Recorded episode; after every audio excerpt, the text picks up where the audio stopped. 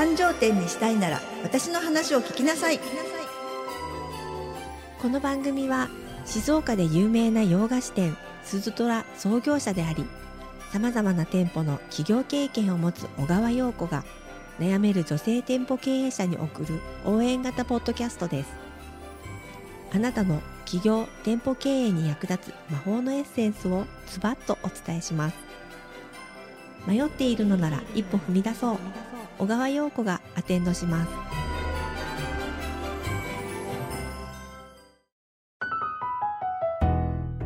皆さんこんにちは。女性店舗経営者のための幸せアテンダント小川陽子です。こんにちは。よろしくお願いします、はい、お願いします第23回からは、い、実際に小川さんのところにご相談された方のお話をご紹介してくださるということで、はい、はい、よろしくお願いします、はい、こちらこそお願いします、はい、もう本当にリアルなご相談ですので多分皆さんの心にぐっと刺さるんじゃないかと思いますが、はい、はい、あの今回えっ、ー、と今週はですね、はい、コロナがねまあ明けたけれども、うんえ。ー、売り上げが戻らないんですっていう方たちのお話です。はい。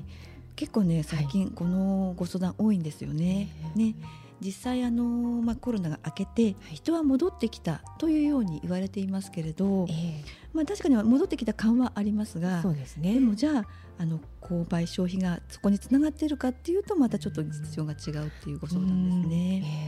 やっぱり世の中の雰囲気も変わってきてしまった、はいうんと思うので、はい、うんそういった悩みの方多いん、ね、そうですね。あの実際えっ、ー、とですね、はい、お菓子屋さんねスイーツ屋さんから何件か今問い合わせあのご相談を受けてるんですが、えー、あのまあスイーツ店ですので、はい、まあコロナ禍はですね幸いにも、はい、あの通販ね通販でまあなんとか売り上げをこう維持してできたり、あるいは逆に伸びちゃったなんていう方もいらっしゃいます。はい、でまたあの当時ねおこおこもり需要っていう お家で過ごしてくださいっていうねあの時間でしたので、はい、テイクアウトがやっぱり売れたんですよね。そうですよね、うん、思いのほかねありがたいことに。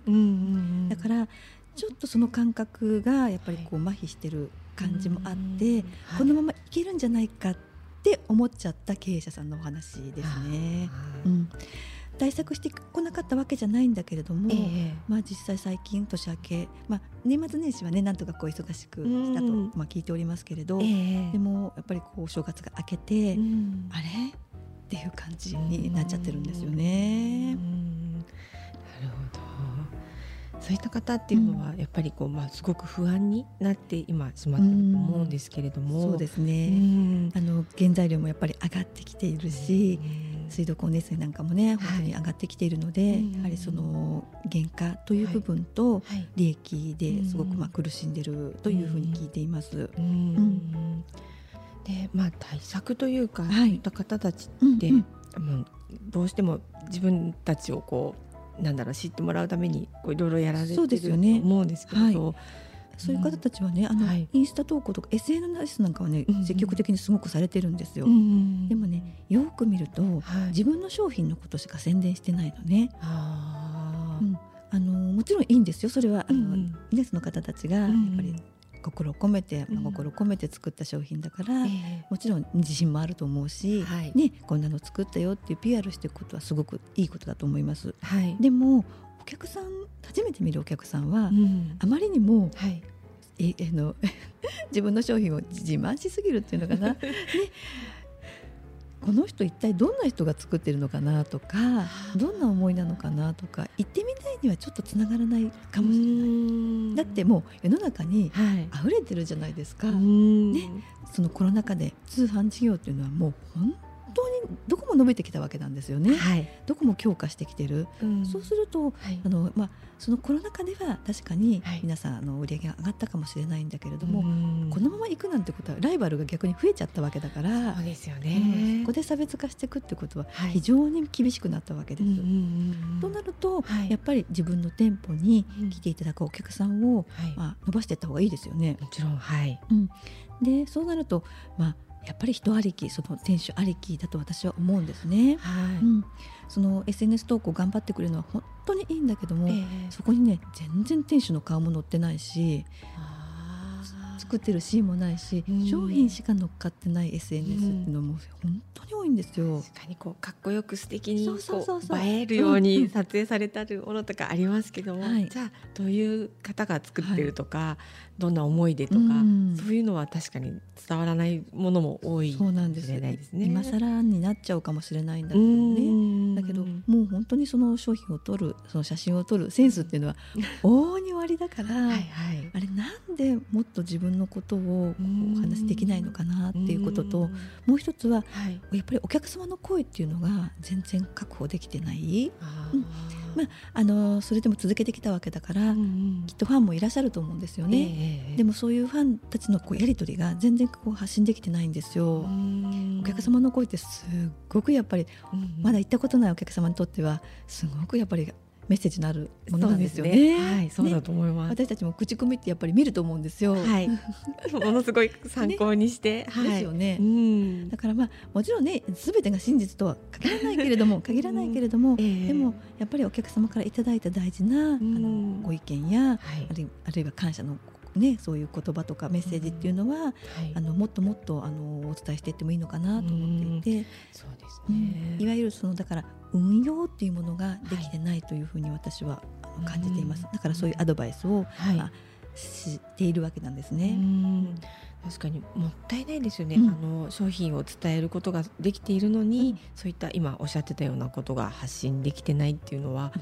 ね本当にそうですよね、うん、だってまあ作ることはもちろんできるし、接客だってプロだと思うんですよ、お見えになったお客さんに対してのアプローチっていうのは本当に上手だと思う、ね、実際私がこうズームでご相談に乗ってお顔を拝見すればですね、あの本当皆さん素敵なのね。素敵なの。だけど、それをやっぱりこう恥ずかしがって出さない。なんでだろうなって思っちゃう。そうですね。あの長く喋ったりする必要はもちろんないと思うので、雰囲気だけでもこういう人が作ってますよとか、こんな思いをあの載せて商品開発しましたみたいなことが少しでもわかると、ねさりげなくでもいいし、ねちょっとその商品を撮影するセンスをですね、はい、まあ、自撮りをしろってねあのもちろん主張するわけではないんだけども、えー、なんか上手にですね、うん、あの自分の思いを伝えるということをですね、意識してほしいなというふうに思います。確かにそうですね、あの売り上げ上がらない、うん、戻らないっていうふうに悩んでいらっしゃる方はなおさら、うん、そういったところその商品だけじゃなくってそうですね今言ったあの雰囲気、うん、人の作り手さんの気持ちとか、はい、作り手さんの、はい、はいをもうちょっとこう前面に出して。そうそうそうそうそう。だって自らが作ったものなんだから、はい、それをこう皆さんにお伝えするってことは絶対できるはずなんだよね、自分の言葉で。自分の言葉で、そこに写真だけポンとあっても、全然やっぱり伝わらない、ね、中にもちろんあのーコメント、えーと、メッセージ記載してる人もいるけれども、はいはい、やっぱりインスタっていうのは、うん、あの写真を見て、気に入ってくださった方がコメントこの文章まで読むようにそういうステップがあるので、はい、写真だけ見て、はい、やっぱり興味を持つっていう人はなかなかいないと思う。うそうですね。いかにそこをうまくお伝えできるか、ね、動線を作るってことがやっぱり大事だなと思いますね。うん、大事だと思います。はい ありがとうございます。番組ではメッセージやご感想をお待ちしております。概要欄のメールアドレスまたは、えー、SNS の DM でも構いませんのでお気軽にお寄せいただければと思います。それでは魔法の言葉お願いします。はい。繁盛したければ商品 PR ばかりじゃ絶対ダメ。それはただの自己満足。